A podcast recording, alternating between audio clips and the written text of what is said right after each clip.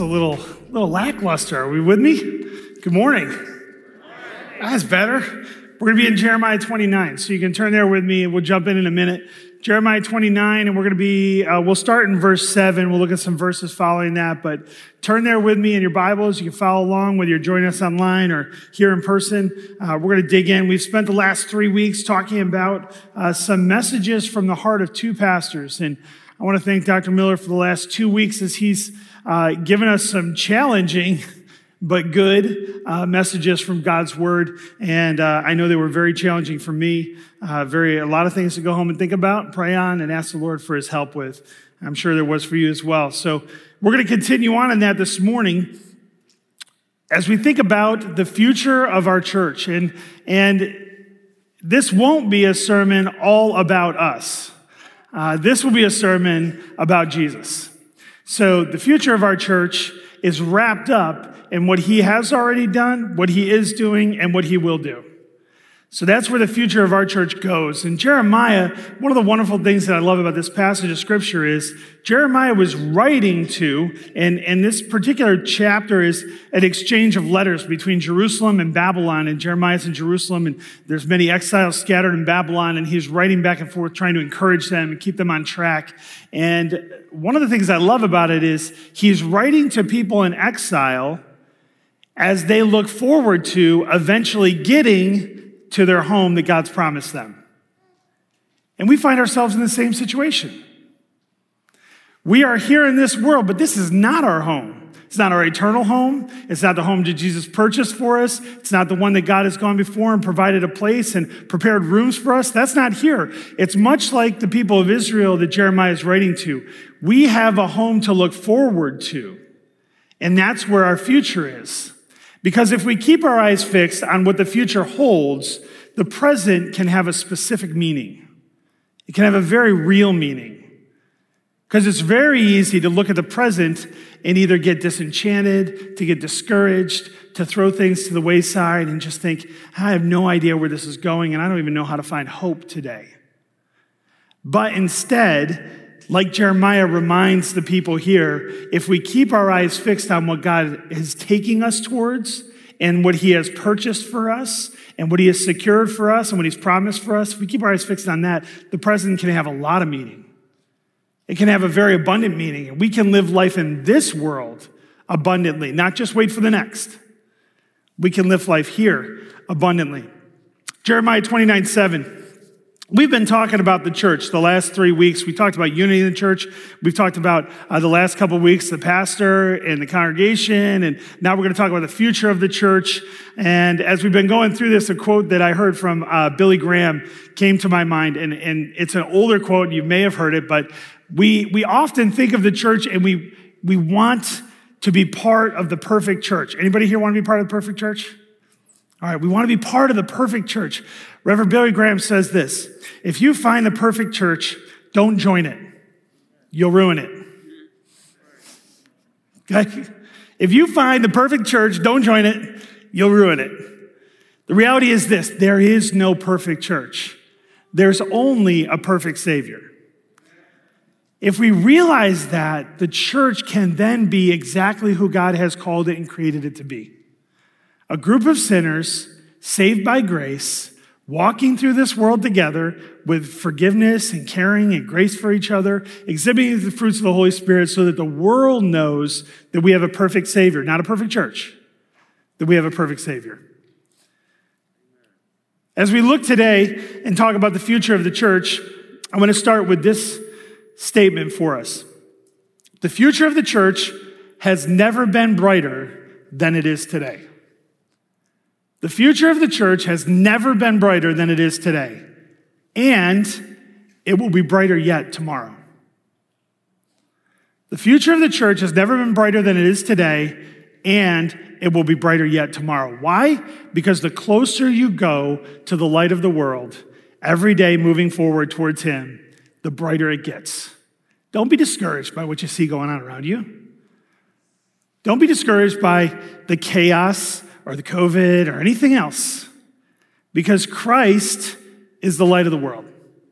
So our future is always getting brighter, always, because we're always getting closer to the time where we'll be with Him. So the future of church has never been brighter than it is today, and it will be brighter yet tomorrow. Why? Because our King is alive, He has risen from the dead, and He's sitting on His throne in heaven. That's what the people needed to be reminded of when Jeremiah writes this letter. It's what we need to be reminded of today. And it won't change. We can keep reminding ourselves of this truth. Let's read some verses and then we'll dig in together. Jeremiah 29, I'm going to start in verse 7. We're going to read all the way down through the first part of verse 14. It says this, verse 7 But seek the welfare of the city where I have sent you into exile.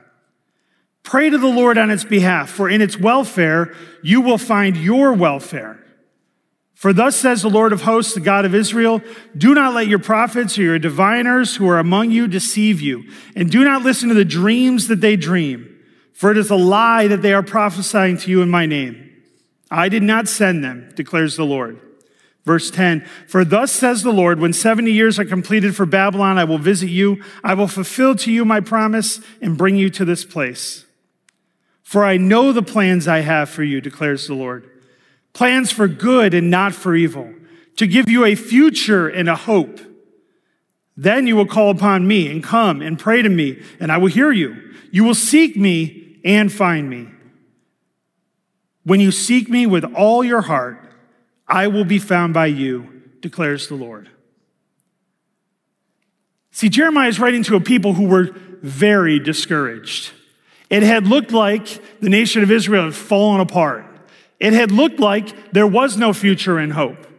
And Jeremiah was confronting the fact that there were people amongst them, even people being called prophets and diviners, that were telling them things that were not true.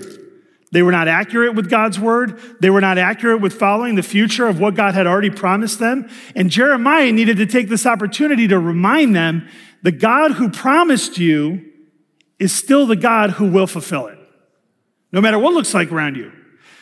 These people had been taken from their homes. They had been sent to Babylon. They had been dispersed there. And what was happening was there was people amongst them telling them, hey, it's going to get better really quick. And Jeremiah was saying, it's not going to get better really quick. But it is going to get better.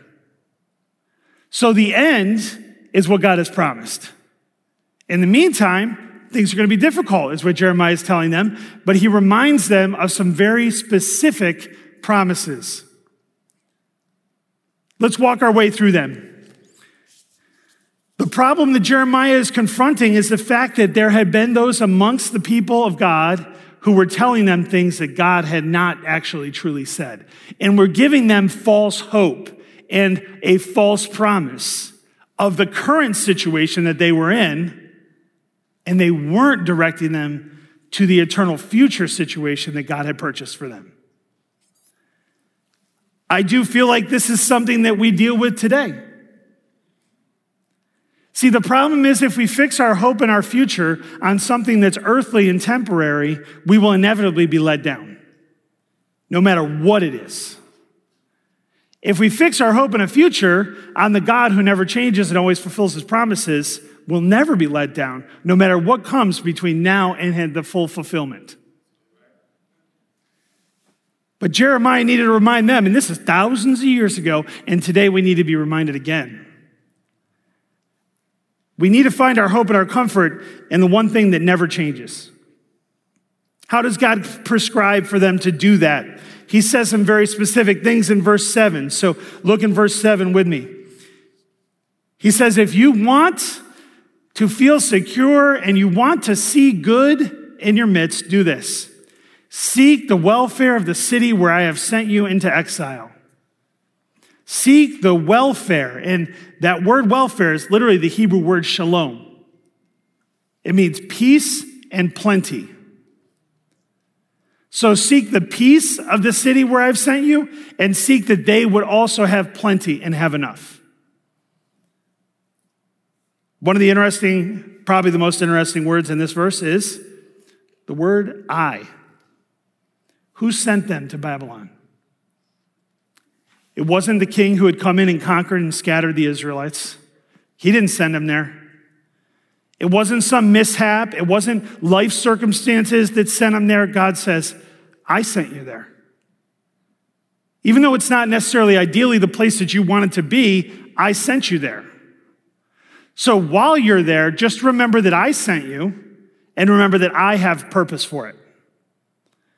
And that's a hard struggle, I think, for many of us in today's world. We live in a world that's so divided that everything we don't like, we vilify and we remove ourselves from. And God doesn't tell us to necessarily do that. He tells us to step into it with the light. Step in, be there. And just in case, amen. That's good. And just in case they were distracted about why they were there and who sent them there, Jesus says, God says through Jeremiah, I sent you. I sent you to Babylon. If you're feeling the weight of the chaos that's going on around us in our world, even in our country, and you're asking yourself, why am I here? How did I even get here? What am I supposed to do while I'm here? God gives us a very clear word. He says, I sent you. Every place where you go, I sent you. Therefore, seek the good of everywhere you are. The city you're in, seek its shalom, its peace and its plenty. And after we seek, seek the welfare of the city we're in that he sent us to, second half of verse 7 says, and pray to the Lord on its behalf. For in its welfare, you will find your welfare. In its shalom, the shalom of the city where I have sent you, when that place finds peace, you will also find peace. This is the work of those who follow God, who brings shalom to the world. It's our job to seek the peace and plenty of the place where God has sent us. Not to hunker down in a bunker and wait for heaven. I'm sorry, but that's one of the things that I think Jeremiah is telling them.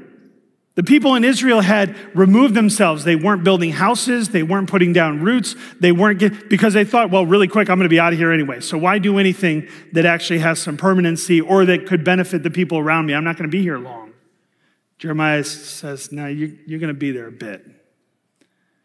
And God sent you there. So build houses, get jobs, seek the good of where I've sent you. Verse 8 For thus says the Lord of hosts, the God of Israel, do not let your prophets or diviners who are among you deceive you, and do not listen to the dreams that they dream. I, I don't have enough time for that particular quote. But I think we, if we take a step back and realize there are plenty of people today that are saying things and are spinning people up and are sharing dreams or thoughts or, or theories that are entrapping God's people into being distracted from what God has actually said we're supposed to be doing. Amen. Don't get caught up in that. God's put us here and everywhere that He's put Christians, He has put us here for a very specific reason. Don't get distracted. Don't get disenchanted. Don't give up. Don't just wait for heaven. I'm not saying don't wait for heaven. Go ahead and wait for heaven, but don't just wait for heaven. There's an old saying, and I, I don't know who originally kind of coined it, but when I was a child in this church, actually, when I was young, I used to hear it all the time. Don't be so heavenly minded that you're no earthly good. Okay?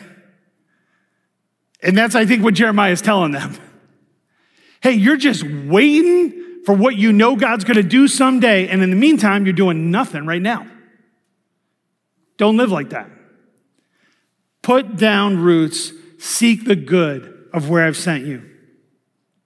Verse 9, he refers to these people who are spreading these theories and dreams and things that are distracting God's people, and he says, It's a lie that they're prophesying to you in my name. I did not send them, declares the Lord. The Lord is making it clear our good is tied to the good of the place where God has put us. So, what are we to do? We are to pray and we are to discern. That's what God has given us His Holy Spirit for. We are to pray and we are to discern. It's okay for you to hear something that sounds like it might be from God and to go to your Bible and look for it and pray and ask the Lord to discern it and then be able to say, no, that's actually not from the Lord, even though it's plausible, right? Colossians talks about these plausible realities that sound really close to being what God said, but it's not actually what God said. We need to pray and we need to discern. Is that from the Lord? Because the clarity from the Lord was this for God's people in this day.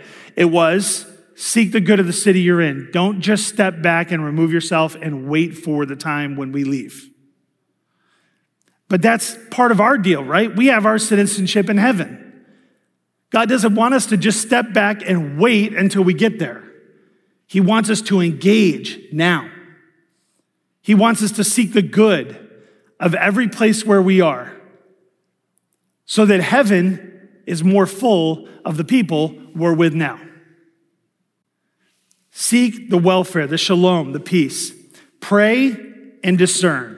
That's how you seek the peace and plenty of the city where God has put you. Let's continue on. Verse 10. He says, For thus says the Lord, when 70 years were completed for Babylon, I will visit you, I will fulfill to you my promise, and bring you back to this place. Jeremiah is saying, yes, God will fulfill his promise of bringing you back. It's just not going to be tomorrow. It's going to be a little bit. So here's what you need to do in the meantime. Chapter or verse 11 reminds us of this truth. This is a well-known verse. You probably know it. You've probably memorized it. Uh, you might even have it on a plaque or in a frame on your wall somewhere in your house or in your office. This is a very well-known verse, but man, is it deep. Verse 11. For I know the plans I have for you, declares the Lord. Plans for good and not for evil, to give you a future and a hope. It's one of my favorite verses in the Bible. Because there's often days where I step back and say, I don't know what the future is going to look like. If I'm honest, that's every day. None of us knows. And in those days, when I actually ask myself those questions, I'm reminded that God knows even when we don't. Pastor John Piper has a saying that I love, and I've repeated it. You may have heard me say it already. It's this God is constantly doing 10,000 things in your life, three of which you might be aware of. Okay, God is constantly doing 10,000 things in your life, three of which you might be aware of. You have no idea what God is up to and neither do I. I ask myself this all the time Lord, why did that happen? That doesn't seem to add up with where I thought we were going. And the answer is He knows the plans He has for us, even if we don't. He knows that there are plans for a future and a hope, even if that gets shady or clouded to us. He always knows. His plans are three things in this verse. His plans are for good, his plans bring a future, and his plans are about hope. Good, future, and hope. That's what God's plans are wrapped up in. His plans are good. He always does what is good, right, and perfect. If you need a sentence to remember, remember that one. God always does what is good, right, and perfect. Always. And that's what he wants us to remember. Secondly, his plans bring a future. No matter how things look, our future is exceedingly bright. Exceedingly bright. Doesn't matter what it looks like the world around us is falling apart. Doesn't matter what kind of barriers we're bumping up against, what kind of limitations, maybe physically or emotionally or spiritually or mentally. None of that controls what the future looks like. God controls what the future looks like, and it's exceedingly bright for us as a church and for the people of God. The future is exceedingly bright. And thirdly, his plans are full of hope. Be resolute not to fix your hope on anything else. Anything. The larger amount of hope that you put in something else, the greater disappointment you will be able to be open to. Don't put your hope in other things. Don't put your hope in a vaccine. I mean, thank God that God's given very smart people that can help us and get some of us better. But don't put your hope in that. It's not where your hope belongs. Don't put your hope in elected officials. Now, pray for your elected officials and, and pray that God would use them and that He would have our good in mind through them, but don't put your hope in them. Don't put your hope in our, your financial security. That is an ever changing target that is not worthy of your hope. Don't put your hope in a spouse. Now, love your spouse. Be thankful for your spouse. Be grateful for your spouse. I know I am. But they can't hold your hope. They're, they're a broken individual just like you are. You can't hold their hope either. Don't put your hope in anything other than the God who brings real hope to the world. Lastly, a couple verses. Look at verse 12 with me. There's a formula here for how to know that God holds the future securely and how we can rest in the future He has for us. See if you can pick out the formula as we read. Verse 12. Then you will call upon me and come and pray to me, and I will hear you. You will seek me and find me when you seek me with all your heart. I will be found by you, declares the Lord. In the last 10, 11 months, anybody ask, man, I wonder where God is? I won't ask you to raise your hand because I wouldn't want to entrap you into not being truthful. But we have all asked that question at some point in our life. Where is God in this? What is He doing? How do I get through this? How do I keep my eyes fixed on what I need to? The reality is this God's given us a formula that can actually hold us through anything. Here it is four specific things call upon Him, pray to Him, seek Him, and then you will find Him. Call, pray, seek, and find. That's the formula for keeping our eyes fixed on the future hope that God gives, gives us, that is exceedingly bright no matter what's going on around us. How do we encourage others around us? Many of us are looking and wondering what God could possibly be doing right now, doing in our world, doing in our own lives, in the midst of chaos and COVID and all this other stuff. What is God doing? Well, where do you find your answer? Where are you looking for answers? Are you looking to Him? Are you just simply going to God's Word and saying, God's actually told me how to find answers? Call on Him. Call out to Him. Pray to Him. Seek Him. He promises that you'll find Him. You won't find Him on the news, He's not there. He doesn't have a job reporting the news on any of the networks you watch. You won't find him in the latest Department of Health briefing. Because I know right now most of us are waking up every day and reading that. But you won't find God there. I mean, you certainly won't find him on social media. Now, you'll find some people that love him and follow him on social media, but man, it's hard to find most in there. You won't find him in your own personal security that you can control, whether that's financially or status or anything else. You won't find him if you look in the wrong place. You've got to look in the right place, and he tells us exactly how to do it. Call upon the Lord. When's the last time you just stopped and called upon the Lord? When, when there's so many things swirling around us that are getting us so worked up in so many ways, that are distracting us from who he is and what he's doing, do you take time and just actually stop? Stop, stop tweeting, stop watching, stop reading, just stop and call on the Lord. Call out to Him. Pray to Him. One of the most neglected disciplines in the world is prayer. We got to use it, it's our greatest weapon. Do you pray? How often do you pray? What do you pray for? Do you pray for stuff that you shouldn't be fixing your hope in? Don't do that.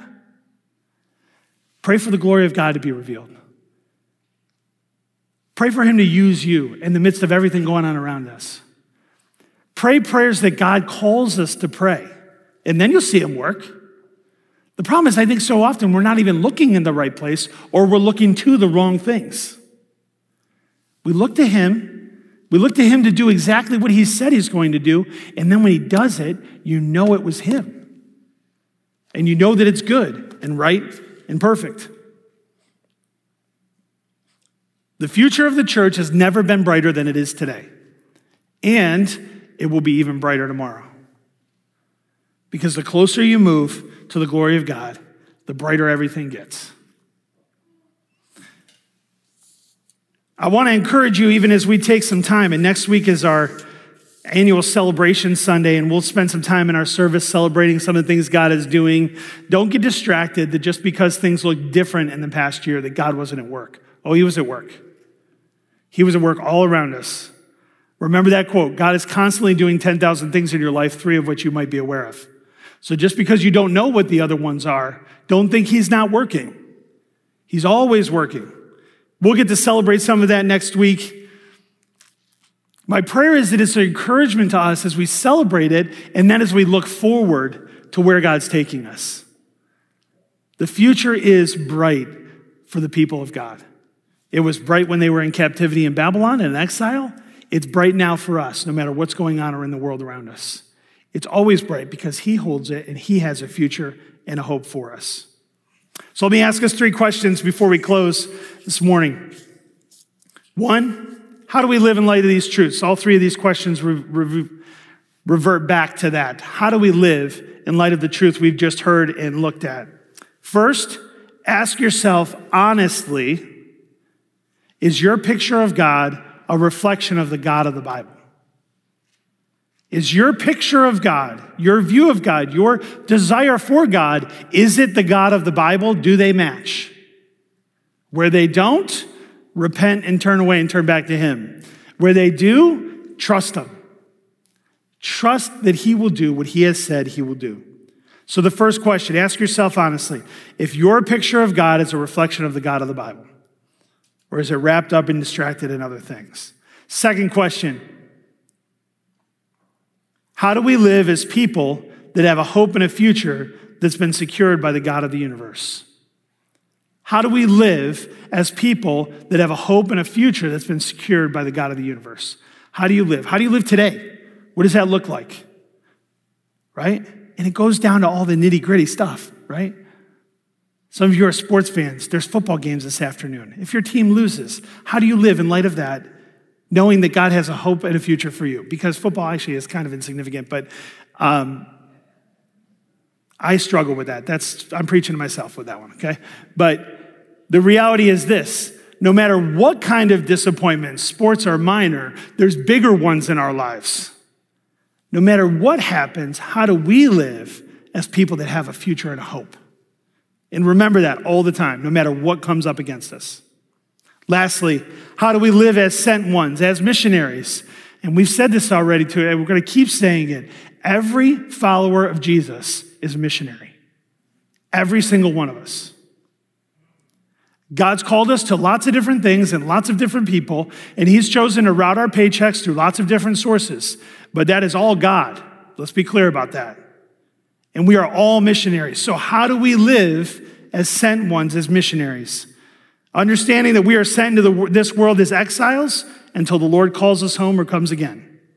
We're exiles, just like the nation of Israel, with a future and a hope that He's secured. Remember that we live not for this world, but for the one to come. Because that will guide everything you do, and what kind of decisions you make, and what kind of things you fix your eyes on, and what kind of things you give your hope to. If you remember that we live for the future world, not just for this one. So, my prayer this morning and, and going forward is this that God would see fit to give us a vision of a future and a hope that He has purchased and He holds secure for us. That we would wake up every day knowing we can seek the good of the place He has sent us because of what He has done and is doing in our lives. And what he holds for us for the future. It's not a future here in this world. It is a future that actually is way better than anything we could dream of here. So let's keep our eyes fixed on that.